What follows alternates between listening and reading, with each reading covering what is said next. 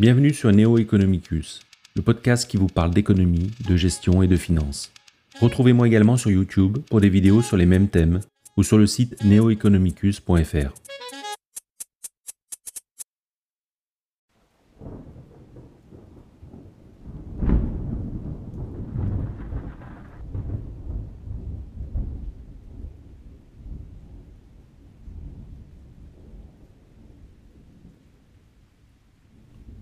La destruction créatrice.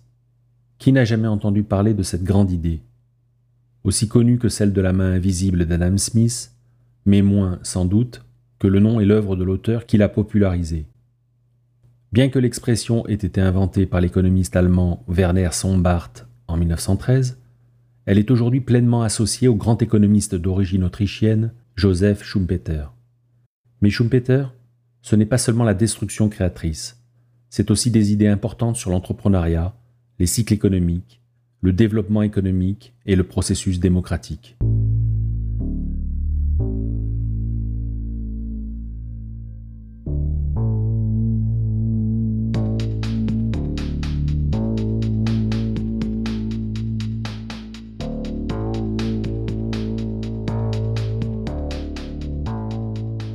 Joseph Alois Schumpeter né en 1883 à Triche, en République tchèque, qui, à l'époque, était partie intégrante de l'Empire austro-hongrois. Son année de naissance coïncide avec celle de John Maynard Keynes. C'est aussi l'année du décès de Karl Marx. Comme Adam Smith, Schumpeter a perdu son père très jeune. Sa mère, Johanna, part s'installer à Graz, une ville autrichienne située à environ 200 km au sud-ouest de Vienne. En 1893, elle se remarie avec Sigmund von Keller, un général à la retraite qui était son aîné de plus de 30 ans. Keller faisait partie de la noblesse autrichienne, et ce statut allait ouvrir les portes des écoles les plus prestigieuses du pays au jeune Joseph. C'est dans l'une d'elles, à Vienne, qu'il suivra des cours en sciences, histoire, littérature et mathématiques, mais aussi en plusieurs langues. En 1901, il entre à l'université de Vienne, alors l'une des meilleures universités au monde, comparable à Oxford et Cambridge. Schumpeter y a surtout étudié le droit, l'économie et l'histoire. Il a eu pour professeur deux illustres économistes de l'école autrichienne d'économie, Friedrich von Wieser et Eugen Bombawerk, tous deux formés par Karl Menger, considéré comme le père fondateur de l'école autrichienne d'économie. Ludwig von Mises, membre important de l'école autrichienne, était le camarade de classe de Schumpeter à l'université de Vienne. Mais Schumpeter ne se considérait pas comme faisant partie de l'école autrichienne d'économie. Il se décrivait plutôt comme un conservateur, dans la lignée du philosophe irlandais Edmund Burke.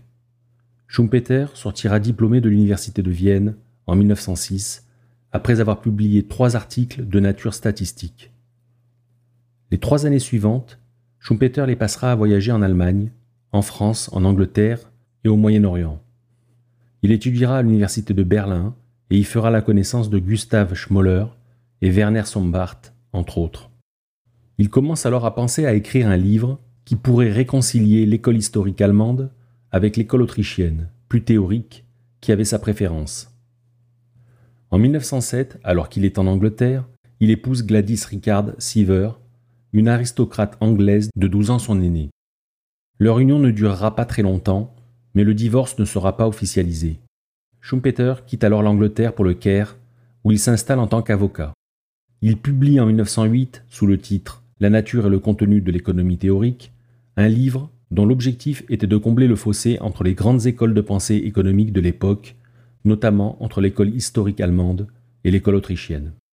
Souhaitant devenir professeur d'économie, Schumpeter retourne à l'université de Vienne en 1908 pour commencer l'équivalent du doctorat d'aujourd'hui il n'obtient un poste d'enseignant qu'à l'université de Cernowitz, alors que lui-même espérait rester à Vienne, grâce à l'appui de von Wieser et Bombawerk. En 1911, à Cernowitz, Schumpeter écrit un livre sur le progrès économique, intitulé La théorie du développement économique. Dans cet ouvrage, il met pour la première fois en avant le rôle central de l'entrepreneur dans l'explication du progrès économique. Le livre fait forte impression et le rend célèbre. La même année, Schumpeter est nommé professeur à l'université plus prestigieuse de Graz, avec l'appui de Bombawerk. Deux ans plus tard, il est invité à donner des conférences à l'Université Columbia de New York. Il y restera un an, il sera très apprécié et fera la rencontre de nombreux économistes tels que Frank Tossig et Irving Fisher. En 1914, il retourne à Graz. C'est le début de la Première Guerre mondiale. Sa femme retourne seule en Angleterre. Ils finiront par divorcer en 1920. Schumpeter est opposé à la guerre.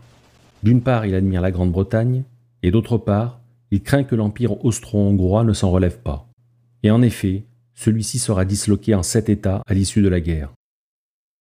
En 1919, Schumpeter est appelé comme ministre des Finances d'un gouvernement de coalition regroupant des sociaux-démocrates, des sociaux-chrétiens et des socialistes révolutionnaires, alors que l'Empire austro-hongrois vacille.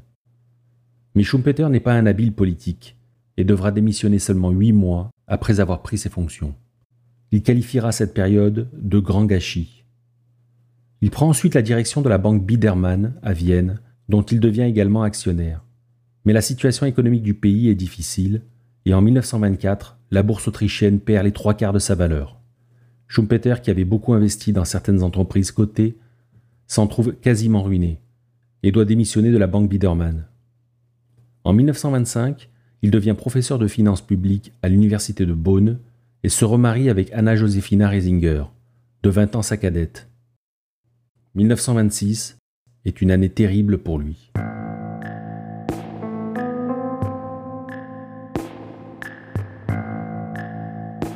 La même année, il perd sa mère, sa femme et leur fils nouveau-né.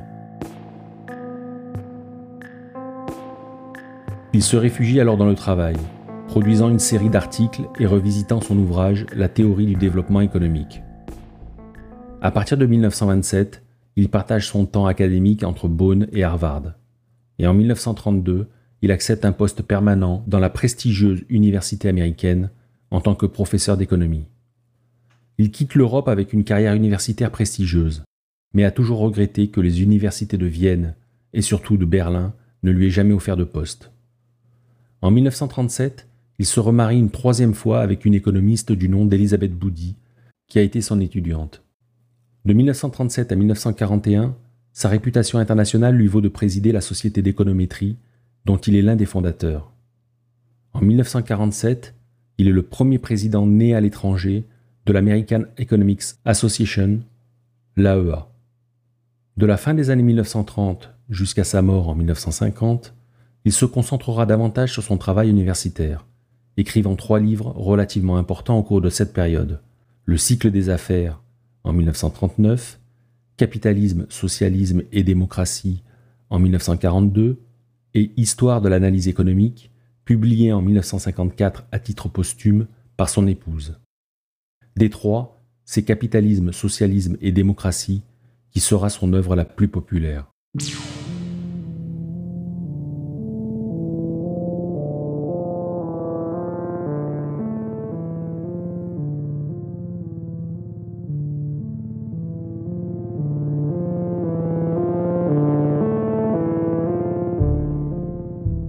Moteur de l'économie capitaliste, nous dit Schumpeter, c'est l'entrepreneur.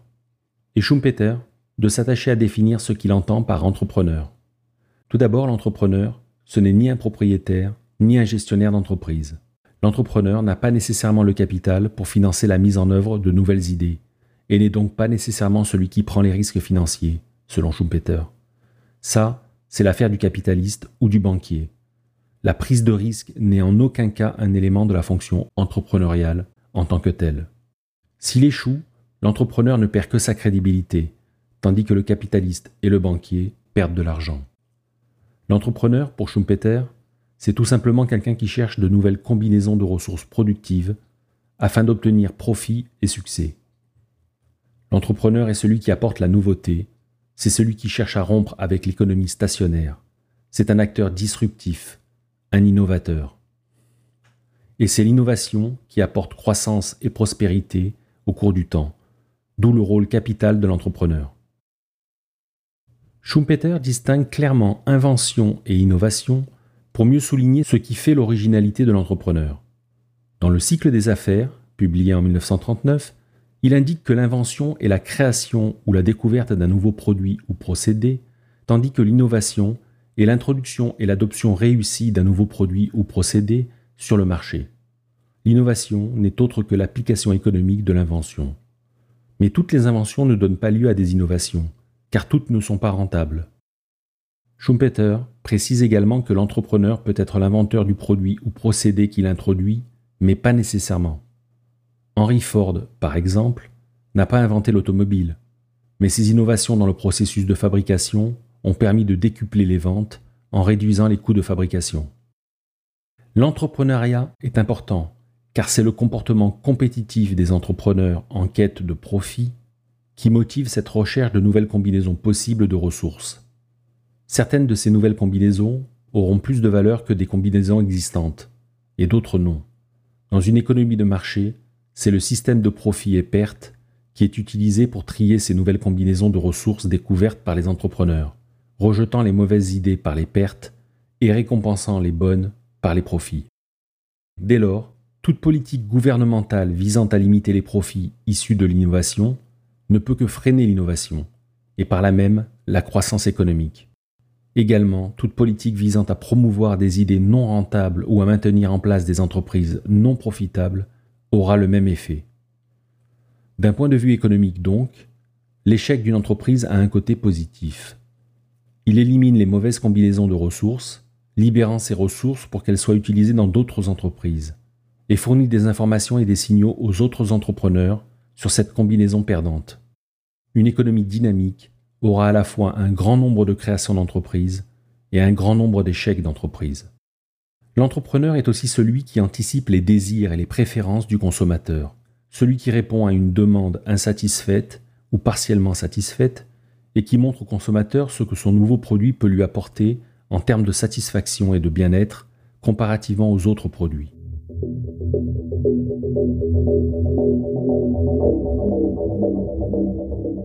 Cette perpétuelle quête d'innovation de la part des entrepreneurs a aussi pour conséquence de rendre obsolètes les anciens produits et procédés de production. Elle est à la fois créatrice de nouvelles entreprises et destructrice d'anciennes, les premières chassant les secondes, en quelque sorte. Schumpeter qualifie ce processus de destruction créatrice dans son ouvrage de 1942 Capitalisme, socialisme et démocratie. Cette formulation avait été proposée en 1913 par l'économiste allemand Werner Sombart, qui avait noté que la pénurie de bois avait conduit à l'essor du charbon. Dans le cas de Schumpeter, on devrait plutôt employer l'expression de création destructrice, car c'est la création qui précède la destruction et non l'inverse. On peut trouver d'innombrables exemples de cette destruction créatrice dont parle Schumpeter dans l'histoire des faits économiques la disparition du transport en calèche à la suite de l'avènement du train et de l'automobile, celle de l'appareil photo argentique avec le développement du numérique, celle des magnétoscopes avec l'arrivée des lecteurs DVD. Beaucoup d'activités, de métiers d'entreprises ont disparu du fait de ces innovations. En même temps, d'autres activités, d'autres métiers, d'autres entreprises les ont remplacées. Schumpeter distingue cinq types d'innovations à l'origine de cette destruction créatrice. Il peut s'agir de l'arrivée d'un nouveau produit, d'une nouvelle méthode de production, de l'ouverture de nouveaux marchés, de l'utilisation de nouvelles matières premières ou d'une nouvelle organisation ou méthode de travail. Ces innovations sont de nature à générer des résistances au changement de la part des entreprises menacées et des appels à l'intervention des pouvoirs publics pour les protéger. Schumpeter prône alors le laisser-faire car, comme il le dit lui-même, ce sont les économies les plus ouvertes à la destruction créatrice qui se développent le plus vite. La théorie économique traditionnelle nous enseigne qu'un marché constitué de nombreuses petites entreprises en concurrence les unes avec les autres est la structure de marché idéale, car c'est celle qui permet d'atteindre le plus haut niveau de production et le prix le plus bas. Schumpeter constate lui que ce sont souvent les grandes entreprises qui innovent le plus, et de ce point de vue, un marché constitué de quelques grandes entreprises en concurrence les unes avec les autres n'est pas nécessairement une forme de marché moins efficace. Il observe également que les deux modèles de marché extrêmes que sont le monopole et la concurrence pure et parfaite ne se rencontrent pas souvent dans la réalité. Ce qui en fait était le plus important à ses yeux n'était pas le nombre d'entreprises en concurrence sur un marché, mais la possibilité pour de nouvelles entreprises d'y entrer afin de concurrencer les entreprises existantes. Cette possibilité a deux effets positifs sur la croissance et le développement économique. D'une part, cela permet que les entreprises innovantes chassent les entreprises obsolètes, et d'autre part, que la menace de voir arriver de nouveaux concurrents incite les entreprises en place à innover. En conséquence, pour Schumpeter, un marché mono ou oligopolistique peut être aussi efficace qu'un marché de concurrence pure et parfaite si le marché reste suffisamment ouvert pour que la menace de nouveaux entrants pousse les grandes entreprises en place à toujours innover. Aussi l'action gouvernementale ne doit-elle pas consister à casser les monopoles, mais à veiller à ce que le marché reste le plus ouvert possible. Schumpeter explique que si, à un moment donné, les marchés sont dominés par quelques grandes entreprises, c'est parce que leur innovation leur a conféré pour un temps un avantage monopolistique, qui leur a permis de supplanter les entreprises existantes. Le même processus les fera disparaître à leur tour. Schumpeter, lui, est un théoricien de l'évolution. Alors que Valras veut expliquer comment se forme l'équilibre dans une économie stationnaire, le but de Schumpeter est d'expliquer les changements économiques, c'est-à-dire les phases d'expansion et de dépression qui interviennent inexorablement dans une économie capitaliste. Il étudie le cycle long de l'économiste Kondratiev d'une durée d'environ 50 ans dans son ouvrage Le cycle des affaires publié en 1939. Les cycles de durée différentes identifiés par Kondratiev, Juglar, Kitchin et d'autres se superposent les uns aux autres. Ainsi, il trouve que dans un cycle Kondratiev, il y a six cycles Juglar et que dans un cycle Juglar, il y a trois cycles Kitchin. Pour Schumpeter, tous ces cycles sont principalement dus à une seule et même cause endogène, l'innovation. Il identifie quatre phases dans un cycle la prospérité, la récession, la dépression et la reprise. Un cycle économique fait référence à des fluctuations de certaines grandeurs ou indicateurs économiques, tels que la production, les prix, l'emploi, les profits.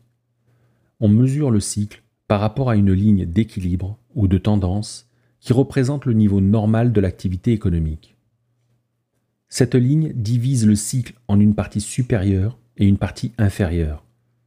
La partie du cycle qui se situe au-dessus de la ligne de tendance ou d'équilibre est divisée successivement en prospérité et récession, tandis que la partie du cycle qui se situe en dessous de la ligne de tendance est divisée en dépression et reprise.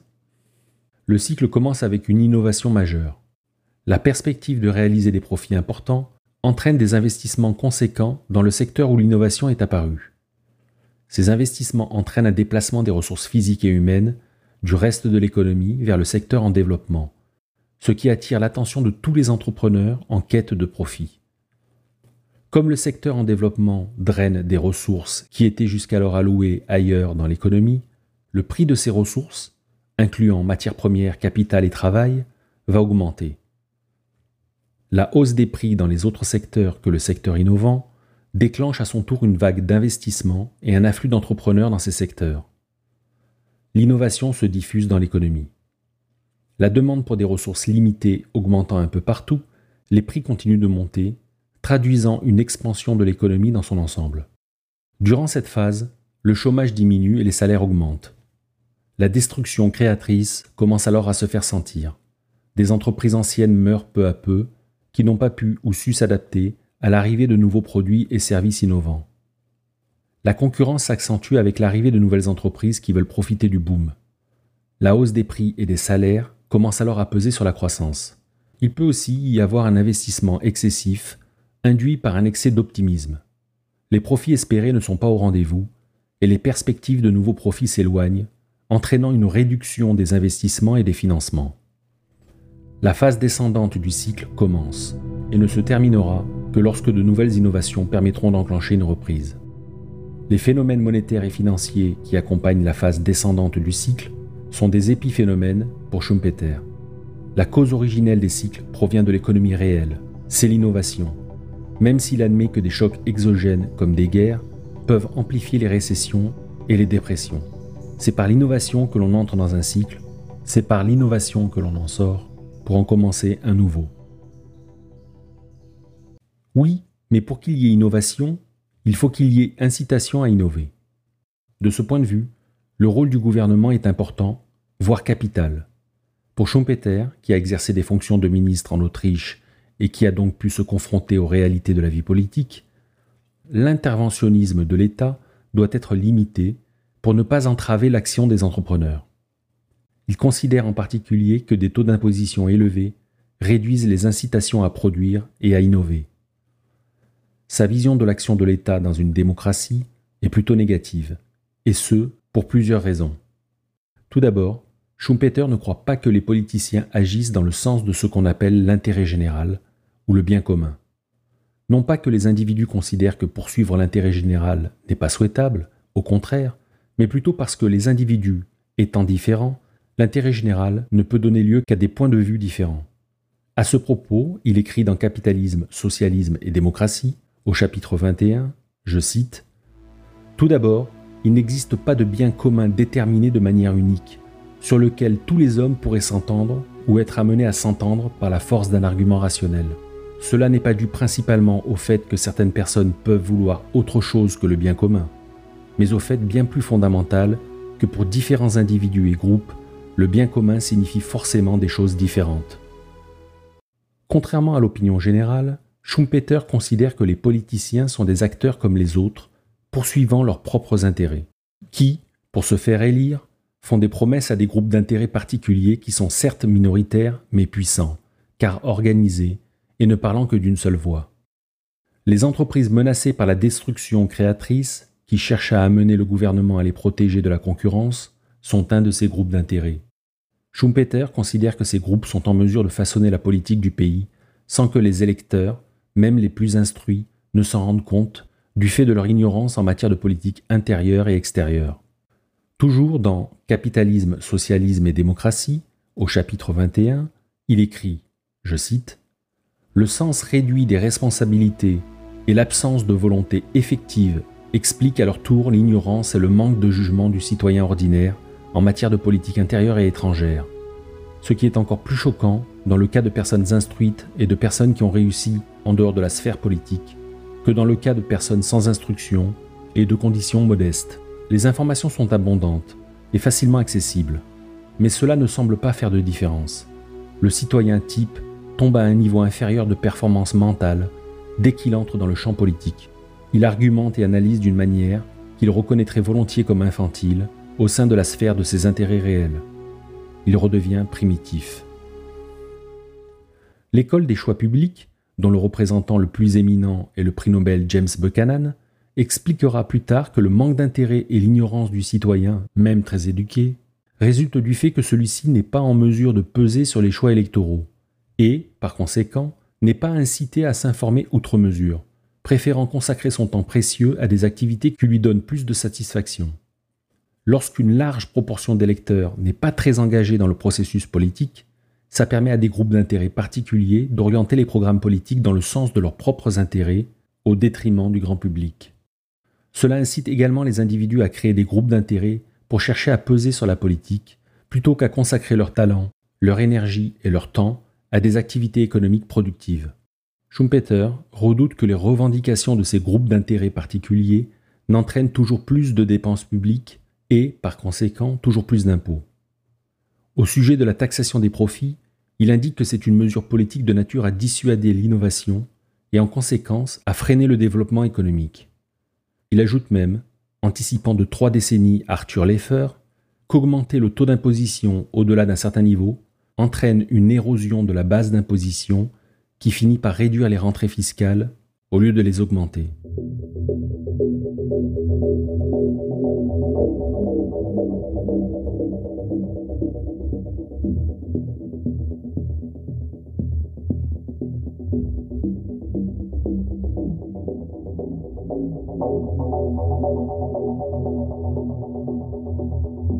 Le succès du capitalisme porte-t-il en lui les germes de son autodestruction? Pour Schumpeter, la réponse est affirmative. Bien qu'il ne désire pas la fin du capitalisme, contrairement à Marx, il en arrive à la même conclusion que le philosophe allemand, mais pour des raisons bien différentes. Karl Marx considérait que le système capitaliste ne pouvait conduire qu'à l'appauvrissement de la classe ouvrière et au creusement des inégalités, et par là même à la révolte du prolétariat contre la bourgeoisie. Au contraire, Schumpeter estime que le capitalisme permet le développement économique de tous. Le capitalisme est bel et bien supérieur au socialisme pour Schumpeter. Alors comment peut-il arriver à la conclusion que le socialisme finira par supplanter le capitalisme? L'entrepreneur innovateur au sens schumpeterien, qui est le moteur du capitalisme, va en fait peu à peu disparaître, remplacé par une nouvelle classe d'intellectuels, de bureaucrates et de technocrates qui vont prendre les commandes d'une économie de plus en plus administrée. Il y aura de moins en moins d'entreprises, puisque celles-ci vont se regrouper et user de leur influence auprès des politiques pour faire adopter des mesures empêchant toute concurrence naissante. Ces grandes entreprises monopolistiques seront gérées de manière bureaucratique et technocratique. Les gestionnaires vont prendre le pas sur les entrepreneurs dans l'économie. Cette évolution conduit à moins d'innovation, donc à moins de prospérité économique, si bien que davantage de régulation et d'interventionnisme étatique seront demandés partout dans l'économie, les individus attribuant le déclin économique au capitalisme lui-même. Car au cours de ce processus, ils auront perdu de vue les bienfaits historiques du capitalisme. Loin de rétablir ses fondements, à savoir la propriété privée et la liberté d'entreprendre, ils vont les saper davantage. Les libertés individuelles s'effaceront petit à petit au profit d'un contrôle et d'un interventionnisme étatique accru, le niveau des dépenses publiques et des impôts augmentera, tandis que la prospérité économique continuera de décliner. À l'époque où Schumpeter prédit la fin du capitalisme, il perçoit que cette transition a déjà commencé aux États-Unis avec le New Deal et la Seconde Guerre mondiale. L'État-providence était en marche. Pour autant, même si le poids de l'État dans les économies occidentales a progressé depuis la fin de la Seconde Guerre mondiale, que la bureaucratisation a gagné du terrain, que les mentalités anticapitalistes se sont partout renforcées, force est de constater que le capitalisme est toujours vivant.